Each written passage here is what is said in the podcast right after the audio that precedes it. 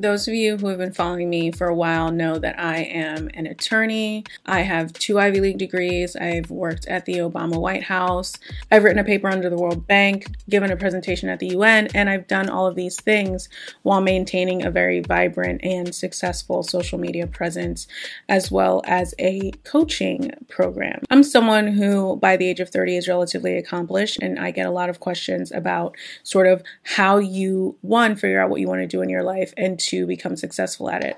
And I wanted to talk about first what kind of sets people who are successful apart. A lot of times when we're talking about traits of successful people, they tend to be things like waking up early, eating healthy, exercising. But when you actually look across the board and take a cross section of successful people more broadly, you find out that there's a lot more diversity than you would think. There are a lot of successful people who are night owls, some are early birds. There are those who eat healthy and those who don't. So, what are the actual traits that set successful people apart? Because they were trying to find habits of highly successful people, and there's all these things that we want to make as truths, but there, there's easy examples that counter those things. So it's like, what are the few things that are true, or at least that seem to be present in all of the situations? When I was listening to his video, it really struck a chord with me. And I thought to myself, how can I personalize this and kind of explain how these traits have been helpful on my own journey in hopes that it would help someone else who might find themselves earlier on in theirs? And so the three common traits that they had, uh, that they had found were one, that people have a superiority complex. They believe they're better than others and they believe that they deserve more than everyone else does and that they can accomplish big goals. Mm. Right? So they have a bigger vision because they believe they deserve it or whatever it is. That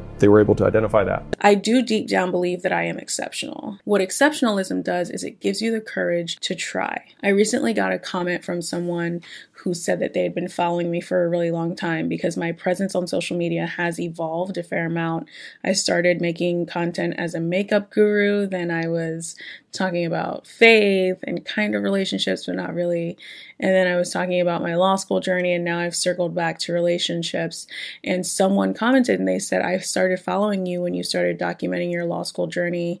And when you started making relationship content, I was skeptical because it's such an oversaturated space, but it's really nice to see you thriving. And I read the comment and I didn't know how to take it at first. At first, I was kind of like, so you didn't believe in me? Not even for one second did I think, like, oh, this niche is oversaturated and I'll never get any sort of traction here. I literally went into it thinking, I've looked at the content, I've looked at the niche, and I don't see anybody doing what I want to do in the way that I'm going to do it. And that exceptionalism, again, is what allowed me to try kind of fearlessly and give it my all, not thinking about what the quote unquote odds were against me. And I think that's common for how I think about anything. For example, when I applied to law school, I only applied to five schools and they were all in the top seven in the country. And I think what it comes down to is when I'm trying to do something, the idea of failure is just not really in the universe of possibilities for me. It's never a question of will I succeed, it's always just a matter of time. The second thing that they would identify is that they had crippling insecurity, and which which is a paradox of paradoxes. They feel they'll never be enough, um, and they'll always be measured against the things that they've achieved. And so you've got this crazy dynamic between they they think they're better than everyone, they think they deserve more, they want to go after this big hill, and at the same time, they fear they'll never be good enough, they'll never actually achieve it, and they actually suck.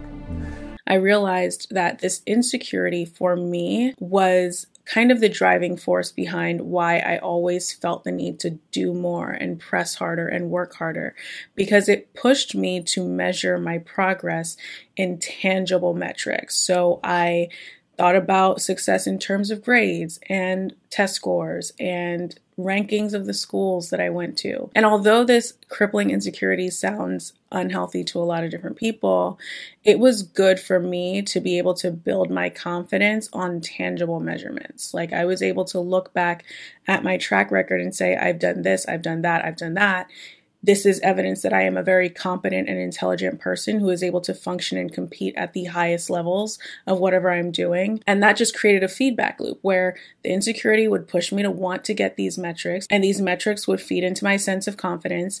And in turn, what it did is it forces me to show up consistently. It forces me to try and put my best foot forward in everything that I do. And I've seen that that's paid dividends in social media as well, is just showing up, being consistent, and not sort of getting complacent complacent in, oh, the numbers don't matter, the rankings don't matter.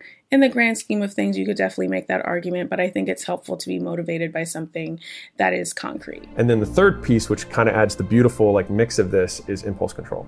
Yeah. And so they're able to control their actions and focus on a single thing for an extended period of time. Now, the amount of time that something will take has never been a deterrent for me. I have been making content on the internet since 2013, and the vast majority of people who follow me today found out about my platform just last year. I always had in mind this like vision. I saw the impact that I was going to have, and I saw that I was going to be a very strong voice, right? But I didn't know exactly what kind of content I was going to be making even though I knew the power of the impact that I was going to be having. So I ended up pivoting a lot and trying a lot of different things. Like when I started on YouTube, like I said, I was a beauty guru or aspiring beauty guru. Hey guys, welcome to my YouTube channel. This is my first ever YouTube makeup tutorial. And then I was making faith content and then I was making law school content and now I'm making relationship content.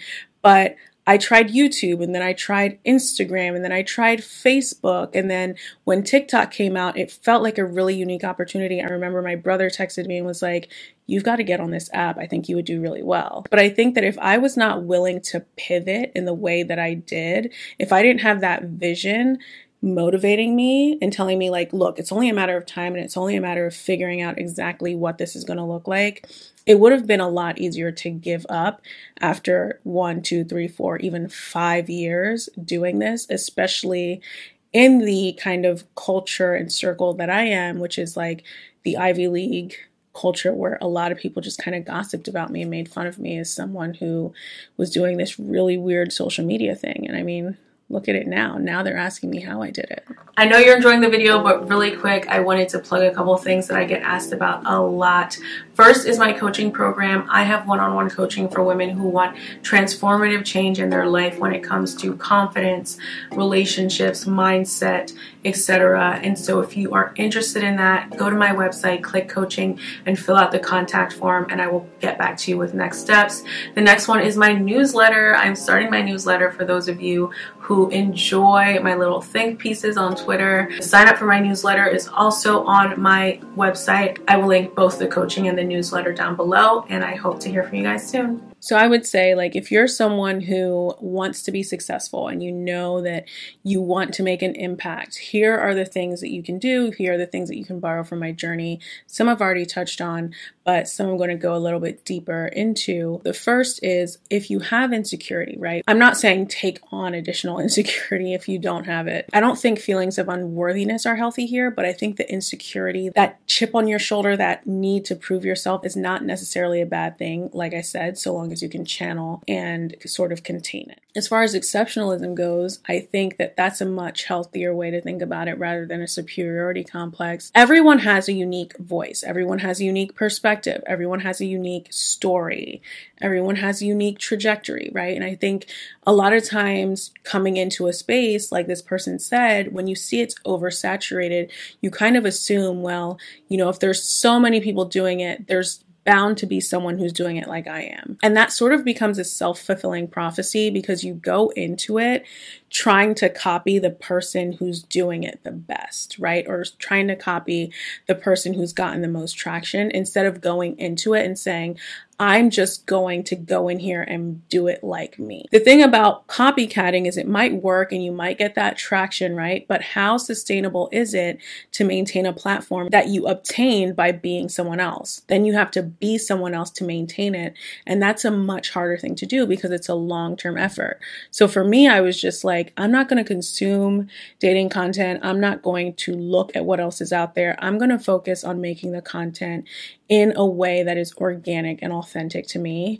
And I found that the things that I was worried about, sort of like my laid back vibe and my quiet voice, those things end up being the things that really attracted people to me, where they say, You're so calming to listen to. Your voice is like ASMR. So it's like these very things that I was unsure about ended up being major strengths to my platform. The key with delayed gratification is to not focus on the outcome that you're going for, particularly, but to focus on something that's even bigger and maybe more important and more compelling than that outcome. So, for example, when I started on social media, I kind of knew that it was just a matter of time until I got a certain amount of traction with it. Like I said, I didn't know exactly what kind of content I was going to be making.